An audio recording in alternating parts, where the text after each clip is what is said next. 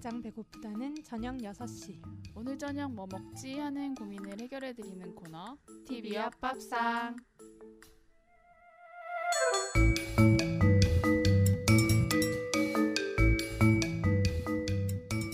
네, 윤영 씨 안녕하세요. 우리 굉장히 오랜만이죠. 어, 그러게요. 지금 마이크 앞이 상당히 어색해요. 네, 어, 굉장히 버스가 너무 오랜만이고 하는데 어, 어떻게 지내셨어요? 한 달 동안? 저는 친구랑 같이 여행을 다녀왔어요. 오, 음, 친구- 어, 어디로?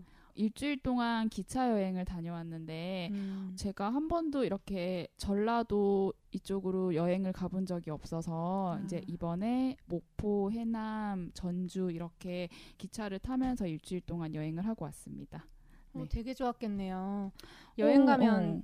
아무래도 먹는 게 좀 남지 않습니까? 그쵸 먹는 게 많이 남죠. 기억나는 거 제일 인상 깊었던 거나 뭐 맛있었던 거나 이런 게 뭐가 있나요? 가장 기억에 남는 거는 제가 순천에서 먹었던 한정식이었는데 음. 왜 그런 말이 있잖아요. 전라도 음식은 뭐 어디 아무데나 들어가서 먹어도 맛있다고 네, 네, 이런 네. 말씀을 많이 하시던데 네. 어 정말 처음에 딱 그 식당에 들어갔는데 앞에 식 당 식탁이 없는 거예요. 그냥 방석만 턱하니 아. 있더라고요. 그래서 어 우리 식당 식탁 어디 갔냐고 막 음, 이랬는데 한 몇 분 지났더니 이제 그 말로만 듣던 상제로 네, 네, 그 네. 상이 방으로 들어오더라고요. 네. 그래서 정말 이렇게 친구랑 이렇게 시- 그 탁자를 봤는데 거짓말이 아니라 이렇게 상이 좀 휘어 있었어요 위에 진짜. 그 정도로 엄청 찬이 많더라고요. 그쵸. 그래서 어 이거는 뭐 여기에서만 나는 어떤 뭐고 이렇게 막 설명해 주시는데 평소에 쉽게 먹을 수 있는 음식도 아니었고 일단 비주얼에 상당히 놀랬던 예, 음. 그런 경험이었어요. 그렇죠. 그 전라도 쪽에 아닌 분들이 남쪽 와가지고 이제 그렇게 한상 차림을 드시면은 음. 찬수가 정말 많다는 걸 되게 많이 놀라시더라고요. 그렇죠. 엄청 뭐. 저희야 뭐 그렇게 먹는 것에 익숙해져 있기 때문에 예. 그렇게 나오더라도 아 먹을 거 많다 이 정도로만 좋아하는데 되게 음. 저도 친구들 데려가면은 음. 이걸 다 먹는 거냐고 음, 되게 음. 굉장히 놀라워했던 그런 기억이 나요. 맞아 윤영 씨 집이 광주잖아요. 네네네 그렇죠. 그렇죠. 음. 아 정말 전라도 음식이 전 전라도 음식이 최고라고 생각합니다. 적당히 어. 자극적이고 가짓수도 많고 너무 저는 아깝더라고요. 그 많은 찬들을 다 먹지 그쵸. 못했어요. 아. 그거는 예. 조금 이제 환경을 생각하면 아쉽지만 뭐 우리의 이 혀를 생각하면 음. 더 이상 좋을 수 없는 한상이에요. 음, 그쵸. 어, 윤영 씨는 어떻게 보내셨어요? 어, 저는 이제 필라테스 끊어가지고 이제 한 달 동안 열심히 다녔고 8월에는 PT를 시작을 해가지고 이제 좀 체계적으로 좀 몸을 건강하게 만들어 보고자 노력을 하고 있습니다. 어, 어떻게 좀 이렇게 성과가 이제 눈에 가시적으로 보이나요? 아니요 가시적으로 보이긴 좀 멀었고요. 그냥 제가 이제 느끼기에 아 운동이 되나 보다라고 운동할 때 하도 힘드니까 그렇게 좀 느낌이 오더라고요. 그래서 좀안 음. 좋은 게 제가 먹는 걸 굉장히 좋아하지 않습니까? 그래서 먹을 때 조금 죄책감이 들어요. 음. 아 이거 먹으면 운동 한 두 시간 하는 거랑 똑같은 건데 하는 것 때문에 약간 먹을 때 조금 하, 덜 기뻐요 예전처럼. 아니요, 그러지 마세요. 어차피 우리 먹으려고 운동하는 거 아니에요? 그렇죠 먹으려고 운동하는 거죠. 음, 음, 맞아요. 그니까. 눈물이 나려고 하네. 진짜 사람은 왜 먹으면 찔까요? 안 찌는 사람도 있더라고요. 그래요. 그런 사람들은 뭔가 원래 근육이 많거나 그쵸. 하는 거겠죠. 식습관이 좋다거나. 음, 지금도 운동하고 오시는 길이라고. 네, 아 죽음의 PT를 마치고 음, 왔습니다. 정말 힘들더라고요. 엄청 배고프시겠어요. 장난 아니에요. 오늘 늦잠 자가지고 요거트 하나 먹고 운동을 갔는데 지금 그 뒤로 한 4시간 정도 공복 상태입니다. 오늘 방송 괜찮으시겠어요? 제가 오늘 되게 맛있는 음식도 갖고 왔거든요. 제가 네네. 좋아하는 거 네. 정말 배부르게 먹을 수 있는 그런 음식으로 가져왔기 때문에 음, 아, 벌써 막 힘이 빠지려고 하네요. 배가 고파가지고. 안 돼요, 윤영 씨. 아직 우리 시작도 안 했잖아요. 그러게요. 음, 힘을 냅시다. 옆에 화이팅. 있는 물 한 잔 먹고. 파이팅. 네, 오늘은 어떤 영화, 일단 영화 얘기부터 해볼게요. 어떤 영화 가지고 오셨어요? 아, 오늘은 이 효자동이 발사라는 영화를 가지고 왔습니다. 어, 그거 송강호 씨가 주연으로 나오신 영화를 알고 있는데 문소리 씨도 나오시고 어, 아역 배우 비중이 상당히 컸던 그런 영화로 제가 기억을 하고 있어요. 음, 네 맞습니다. 아역 배우 그 송강호 씨 아들 역으로 이제 나가니 역을 연기를 했던 이재응 씨가 되게 중요한 캐릭터였죠. 근데 저는 이 배우를 되게 어리다라고 기억을 했는데 이 배우가 저랑 동갑이더라고요. 어 정말요? 네네. 그래서 음. 영화 개봉하던 때로 치면 이제 14살이었던 건데 초등학생 그 어린애 연기를 진짜 잘했던 것 같아요. 윤영 씨가 몇 살이죠? 제가 지금 20살입니다. 뭐라, 뭐라는 거죠? 제가 알던 윤영 씨가 아닌 것 같은데. 어, 어쨌든 제 기억에도 정말 그 작은 어린 애였던 것 같은데, 어, 생각보다 나이가 좀 있네요. 네, 그쵸. 음, 근데 영화가, 이 영화 자체가 4.19를 배경으로 한 그런 영화인가요? 어, 아니, 아니요. 그, 많은 분들이 이제 4.19를 많이 떠올리시면서 영화 자체가 4.19 배경이다라고 생각을 하시는 분들도 계시던데, 그건 아니고, 이 나가니가 태어난 날이 1960년 4월 19일이에요. 아. 그래서 이제 실질적인 영화 배경은 1970년대 박정희 시대를 배경을 하는 거고요. 박정희라고 얘기를 하는데 갑자기 조금 무섭네요. 조금 무섭네요. 네. 네, 아무튼 뭐 그래도 영화 내에서 4.19를 다루고 있기도 하고 뭐 정권 속성을 생각하면 1970년대나 이때나 크게 다르지 않겠다 싶어가지고 그냥 이제 다들 4.19다라고 해도 큰 무리가 없을 것 같기도 하고요. 근데 그 이거 영화 준비하면서 보는데 되게 4.19가 그 우리가 평소에 생각하는 것보다 굉장히 되게 의미가 큰 일인 것 같더라고요. 음, 네네. 4.19가 우리 헌법 전문에 언급되는 우리나라 한국사 두 사건 중에 하나래요. 그래서 음. 처음에 이제 대한민국은 3.1 운동으로 건립된 대한민국 임시정부의 법통과 불이해한 거한 4.19 민주이념을 계승한다라고 명시가 되어 있어요. 그래서 정말로 우리 현대사에 굵직한 족적을 남긴 역사적인 사건이다라고 할 수 있겠는데 영화 효자동 이발사가 이 사건을 담아내는 방식도 굉장히 의미가 있지 않나라는 생각이 좀 들었어요. 어, 좀 전에 윤영 씨가 이 영화는 4.19를 직접적으로 다룬 영화가 아니라고 하셨는데 어떤 점에서 그런 의미가 있다고 생각하신 음, 거죠? 네, 뭐 뭐라고 해야 될까? 좀 이 4.19가 갖는 역사적인 중요성에 비해서 그 사건을 본격적으로 조명한 작품이 거의 없어가지고 좀 아쉽더라고요. 네. 근데 이제 이 영화 같은 경우에 정말 4.19 자체에 집중을 한 건 아니지만 이제 4.4.5입이면 헌법도 고치는데 뱃속에서 다섯 달 넘으면 애를 낳아야지 하는 뭐 그런 주인공 한무의 대사라거나 뭐3.15 부정선거 때도 뭐, 아, 나라를 위해서 이 정도는 해야 된다 하면서 이렇게 그런 부정에 동조하는 모습이 많이 나와요.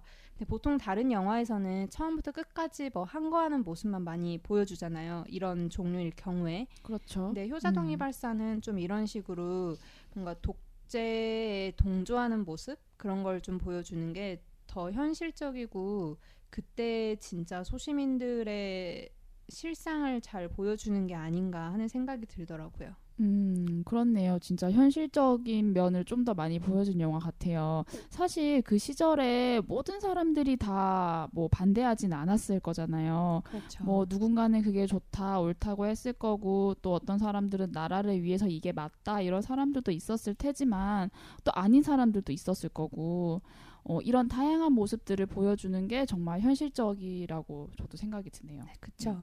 이런 식으로 그렇게 뭐 독재와 부정을 저지르는 강한 정부에 동조를 하는 주인공 한무의 모습을 많이 보여를 주는데요.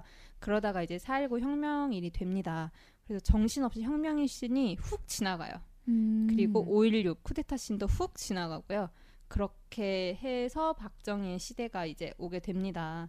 근데 또 인상적인 거는 4.19나 그런 거를 거치면서도 주인공이 태도가 바뀌진 않아요. 여전히 그렇게 애국자라는 타이틀을 가지고 정부에 충성하는 인물로 계속 그려지고요.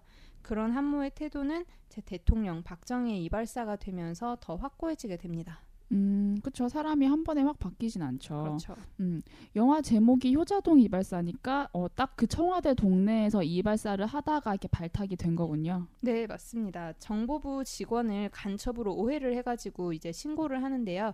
대통령이 이제 그런 감시 정신을 높이 사서 모범 시민 표창장을 하사를 해요. 그래서 그게 인연이 돼가지고 대통령 전속 이발사까지 하게 되는데요.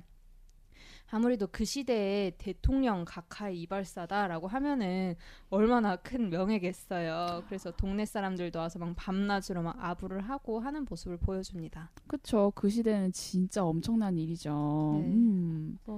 좀 뭐라고 해야 될까? 영화 필름 자체도 조금 빛바랜 것처럼 보여가지고 뭔가 그 시절 풍경을 우리가 지금 떠올렸을 때 그런 풍경을 스크린에 옮겨놓은 것 같은 느낌이 들더라고요.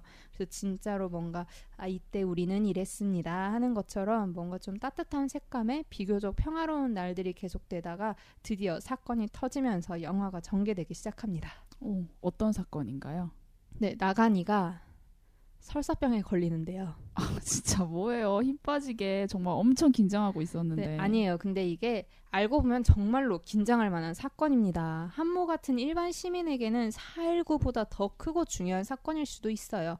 왜냐하면 이때 설사병 걸린 사람들이 간첩으로 의심을 받던 때이기 때문입니다. 어, 설사를 하면 간첩 의심을 받는다고요? 이해가 안 되는데 왜죠? 네, 이 시기에 그 남한에 이렇게 넘어왔던 간첩이 설사병에 걸려가지고 볼일을 보다가 발각이 되거든요. 음. 그래서 이제 순식간에 아 설사병은 간첩에 의해서 전염되는 불순한 병이다라고 이렇게 규정이 돼요. 아, 그래서 설사병 걸린 게 큰일이라고 말씀을 하신 거군요. 네, 그렇죠. 네. 저 사람이 간첩하고 접촉을 했다 이런 신호로 받아들여지는 거예요. 그래서 뭐 옆집 누구가 설사를 했대라고 하면은 서로 눈치를 보다가 옆집 누구가 간첩인 것 같습니다. 이러면서 신고를 하는 그런 웃지 못할 상황이 벌어진 거죠. 어, 말도 안 돼. 아무래도 그런 때이다 보니까 한모도 불안할 수밖에 없잖아요. 그렇지만 감시정신 투철한 모범 시민이기 때문에 우리 아들은 간첩이 아닙니다 하면서 나간이를 지 손으로 직접 경찰서에 데려가요. 어, 근데 하긴 나간이가 초등학생인데 누가 간첩이라고 생각을 하겠어요, 진짜. 한모가 걸린 거보다는 정말 나은 것 같은데. 어, 그쵸. 음. 하지만 그 설마가 진짜가 되고 맙니다. 간첩은 애어른이 없다 하면서 나건이를 체포를 해가요. 세상에. 그래서 그 초등학생 꼬마 나간이는 간첩 용의자가 되어서 그대로 중앙정보부 고문실로 끌려가게 됩니다. 그 어린애를요? 간첩엔 애어른이 없으니까요. 음, 그래서 어떡해. 이제 설상가상으로 이 성한모 주인공을 이용해서 권력을 독차지하려는 음모를 품은 정부 인물이 등장을 하는데요. 그래서 이제 나간이를 고문을 해가지고 이 한모 부자를 간첩으로 모으려고 계획을 짭니다. 아, 진짜 어딜 가나 나쁜 놈은 꼭 있더라고요, 진짜. 그 어린애를 고문해가지고 뭘 하겠다고 그러는지 모르겠네, 진짜. 그래서 어떻게 돼요? 한 번에 다 알려주면 재미가 없으니까요. 노래 하나 듣고 와서 마저 얘기해 드리겠습니다.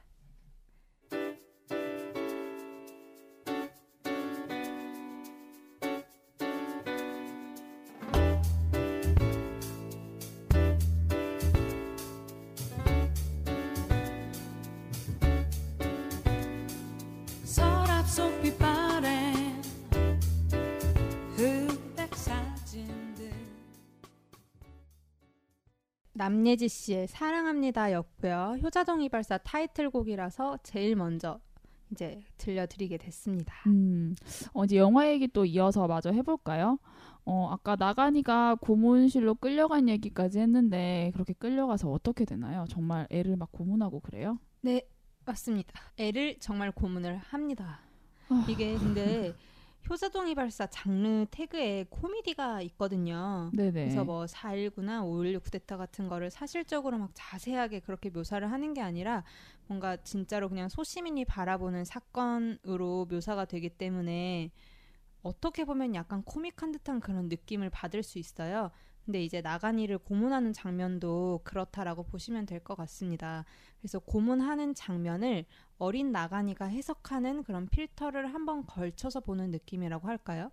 그래서 대사만 놓고 보면 그 느낌만 가지고 보면은 진짜 고문이 아니라 전혀 다른 그림이다라고 받아들여질 만큼 필터가 굉장히 강력하죠. 어, 저는 이 영화를 아직 안 봤는데 윤영 씨 말만 들으면 약간 저는 이해가 안 돼요. 이 고문이라는 게 상당히 좀 뭐라 그래 잔인하고 그런 장면인데 어 그게 또 약간 코믹스럽다고 또 말씀하시는 것 같기도 하고 어 예를 좀 구체적으로 들어주셨으면 좋겠어요. 뭐 예를 들면 어, 뭐, 고문 장면이라고 하면 그 영화 변호인에서 임시한 씨한테 막 라면 국물 붓고 막 이런 장면들밖에 음. 저는 생각이 안 나거든요. 그쵸. 뭐, 음.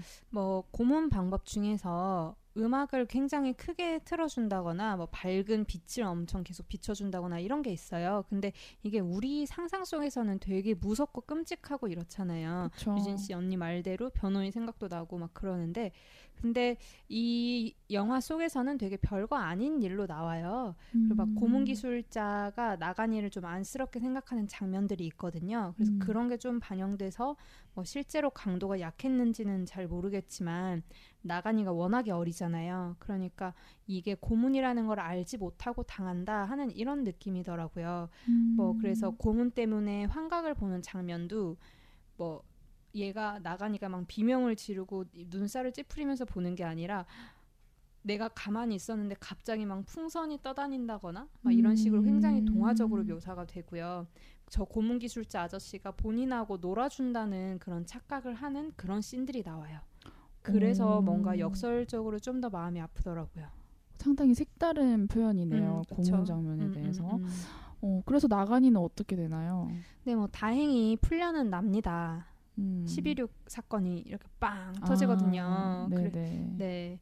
설명을 스킵할게요. 무서우니까. 아무튼 이 사건을 통해서 정권이 바뀌고 이제 지난 그런 이런저런 사건들을 수습을 하면서 나간이도 풀려나는데요. 음. 근데 이제 전기 고문을 당한 후유증 때문에 나간이가 하반신 마비가 돼요. 어. 그래서 이제 움직이지 못하는 나간이를 군인들이 이제 새벽에 효자동 이발소 문 앞에 이렇게 툭 버리고 갑니다.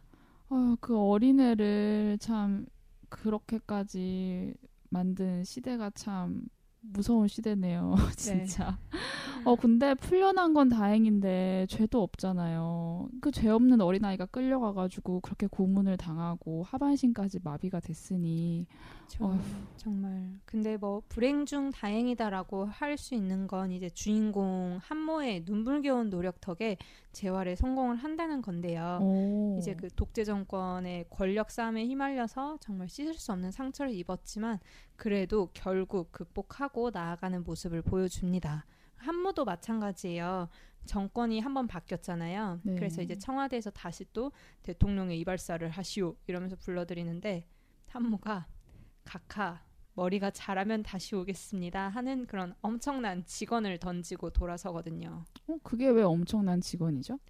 네, 생각을 해보면 박정희 다음에 취임한 대통령 아. 머리가 없는 게 있죠. 그렇네요. 아, 네. 우리 모두 지금 머릿속에 떠올리고 계실 네네네. 네, 전두환 대통령, 전두환 네네. 정권이었죠. 그러니까 이제 그 음. 상황에서 그런 소리를 했다는 게 굉장히 놀랄 일인 거죠.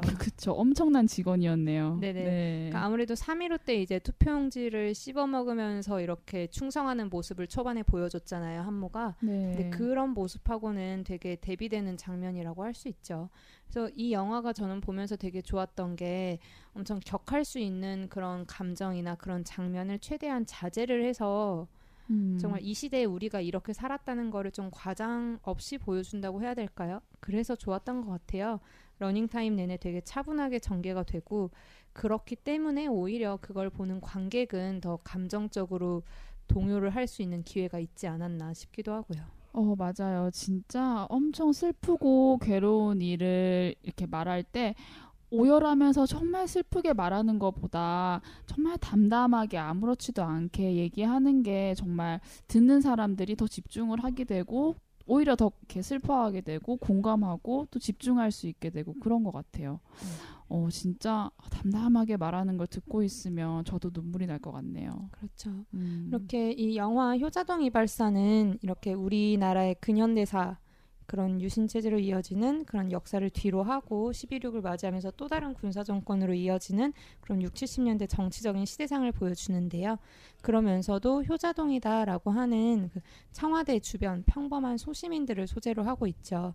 그래서 이런 시대의 광풍에 속수무책으로 휘말릴 수밖에 없었던 그런 우리와 가까운 사람들의 이야기를 정말 차분하게 전달하는 영화라고 할 수 있습니다. 어, 뭔가 국사 수업 때 들었던 얘기들인 것 같아요. 막, 뭐 그런 말 하잖아요. 과거는 미래의 거울이다. 뭐 이런 말이요. 네, 음. 그렇죠. 아무래도 극적인 반전이나 그런 숨겨진 장치 같은 게 없어서 오히려 더 진솔하게, 더 강하게 메시지를 전달받을 수 있었던 것 같고요. 정말 팩트를 다룬 교과서나 기사가 아니라 이런 식으로 조금은 각색을 거친 작품 같은 게 진실을 좀 더 잘 전달하고 더 효과적으로 다가올 때도 있는 것 같아요.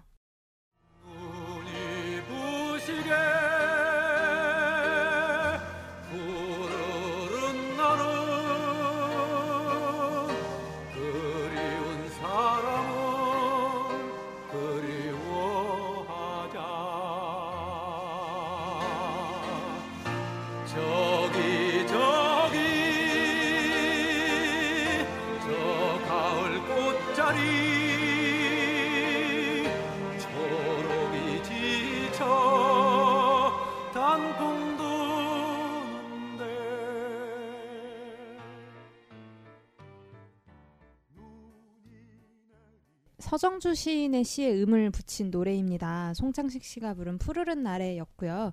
그 저희 집 근처에 이제 서정주 문학관이 있거든요. 어 그래요? 네, 고창. 오. 근데 그 거기 갔더니 이거가 있더라고요. 이렇게 음. BGM으로 흘러나오고.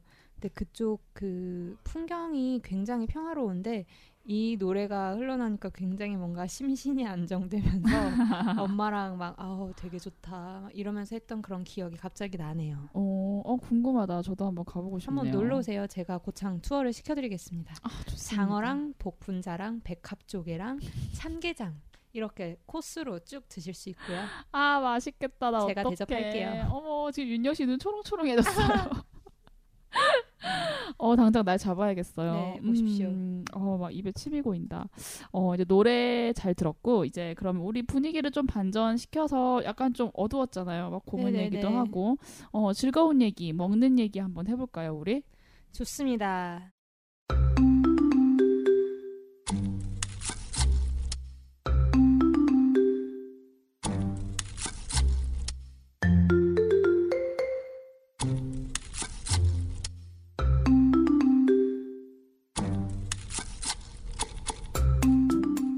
오늘은 벌써 복이더라고요. 그러네요. 복날입니다. 어, 벌써 아, 저는 음. 뭔가 초복 중복 다 못 챙겼는데 음. 온 줄도 모르고 갔는데 오늘이 말복이라 그래서 너무 깜짝 놀랐어요. 그니까요. 이제 입추도 곧 다가옵니다. 네, 입추 음. 지나, 지났어요. 언니. 지났어 언니? 네, 세상에. 지난주 금요일이었습니다. 토요일인가? 어. 저는 뭔가 이번 여름에 뭔가 여름다운 일을 못 하고 여름이 훅 지나갔어요. 음. 저는 냉면도 최근에 먹었고 빙수도 며칠 전에 먹었거든요. 근데 어. 뭔가 이렇게 복날까지 지키지 못하고 이렇게 훅 지나가고야 마나 하는 그런 아쉬움, 억울함 때문에 오늘은 좀 뭔가 뜨끈한 국물로 이렇게 보양을 할 수 있는 메뉴를 찾아왔습니다. 오늘 아직 시간 많이 남았어요, 윤영 씨. 네, 그리고 오늘 저녁에 먹으러 음. 가야죠. 삼계탕이 됐든 뭐가 됐든 어, 저 비장한 표정. 몸보신을 반드시 하고 말 거예요. 네, 따뜻한 국물 어떤 거 준비해 오셨어요, 윤영 씨?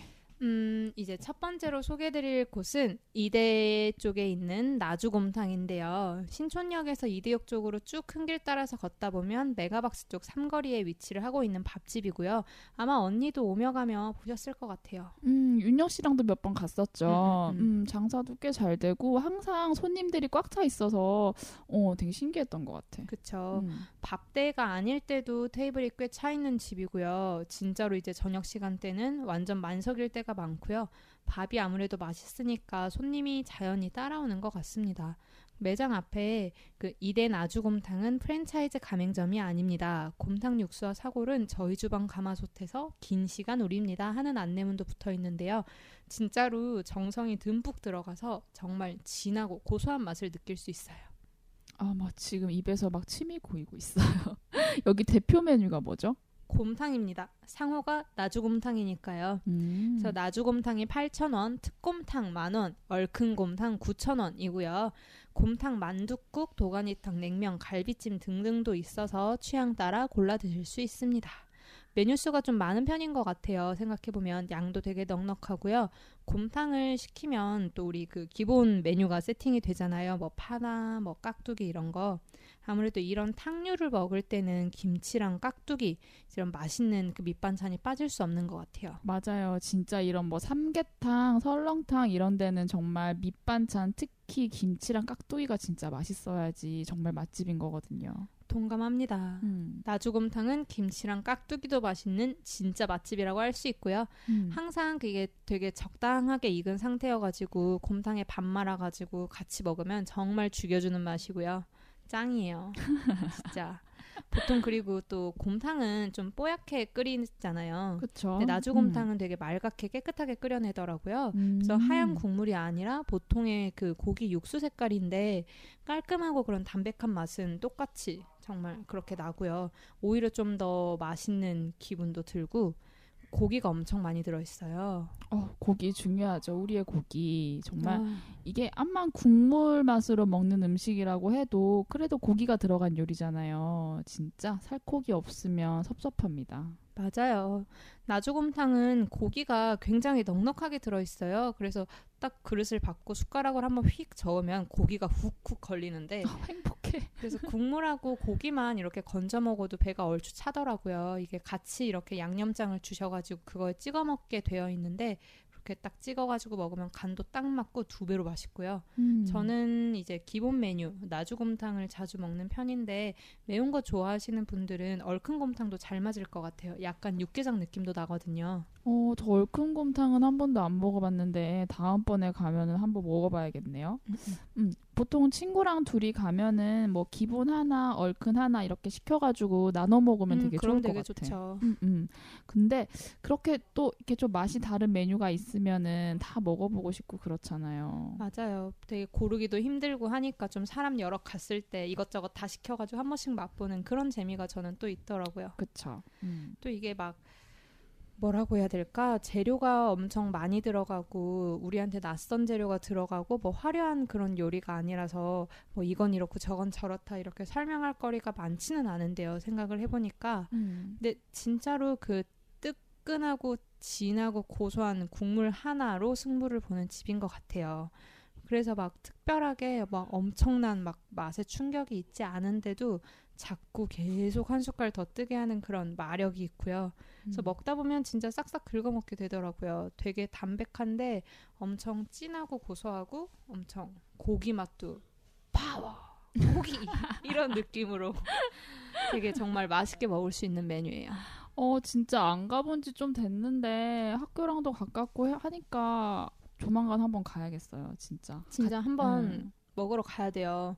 요즘처럼 이렇게 더울 때 힘 빠지고 이럴 때 한번 먹으면 정말 힘도 나고 특히 시험 기간에 밤새고 음. 이렇잖아요. 음, 음. 그럴 때 몸보신 할 때 이만한 게 없습니다. 그래서 이제 중도에서 밤새고 나와서 아침 일찍 나주곰탕 한 그릇 하면 막 뇌세포가 살아나는 기분도 들고요.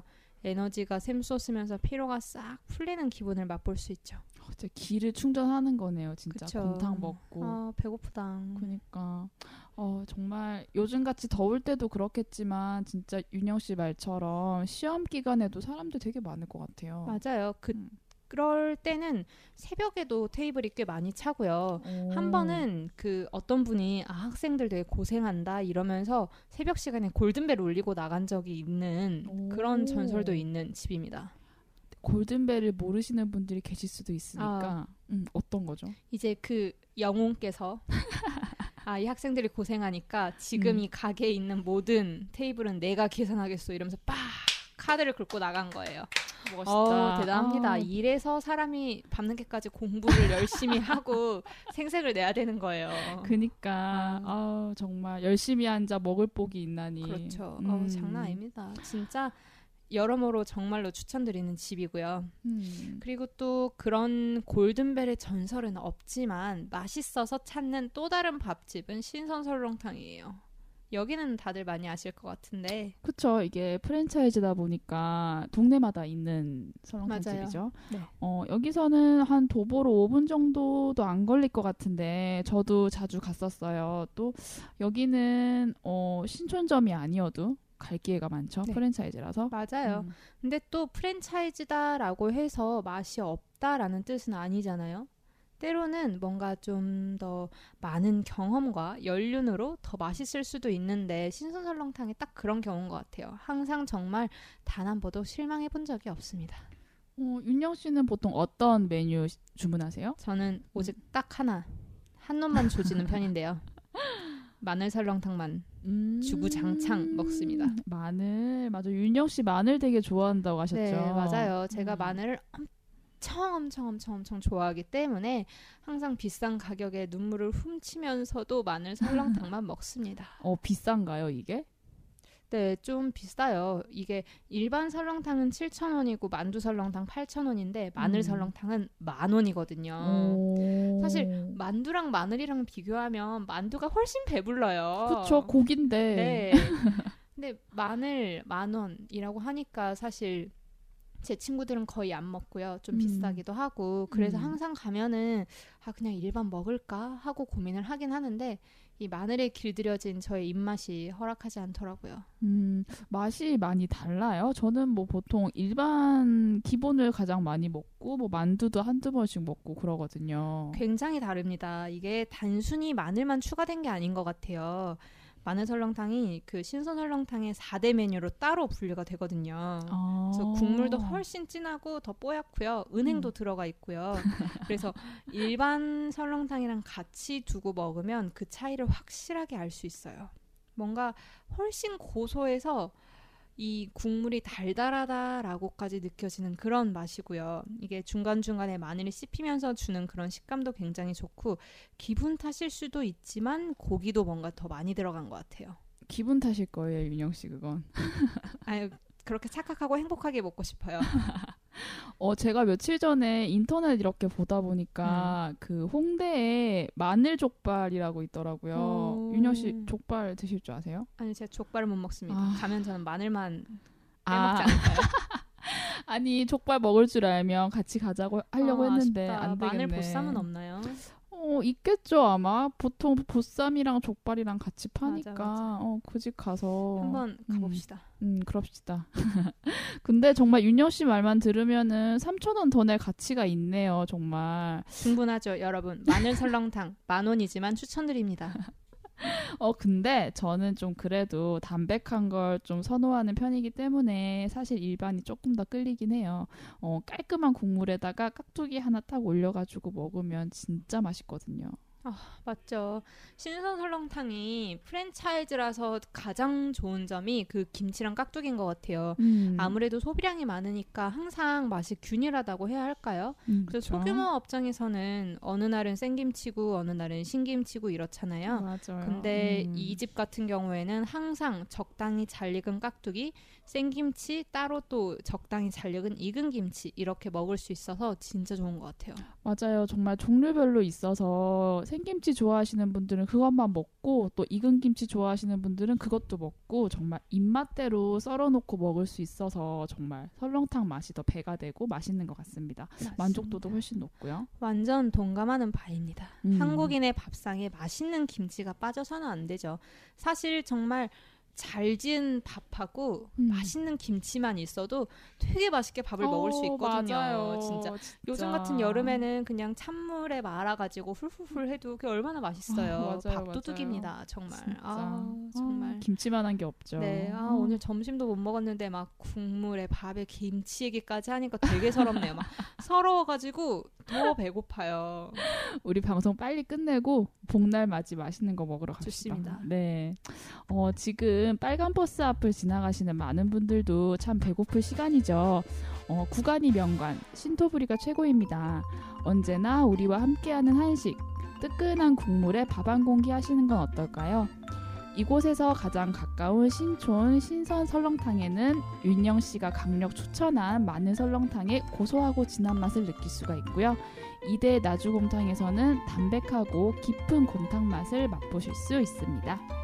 네, 이번 주 TV 옆밥상에서 마지막으로 준비한 곡은 임형주의 천 개의 바람이 되어입니다.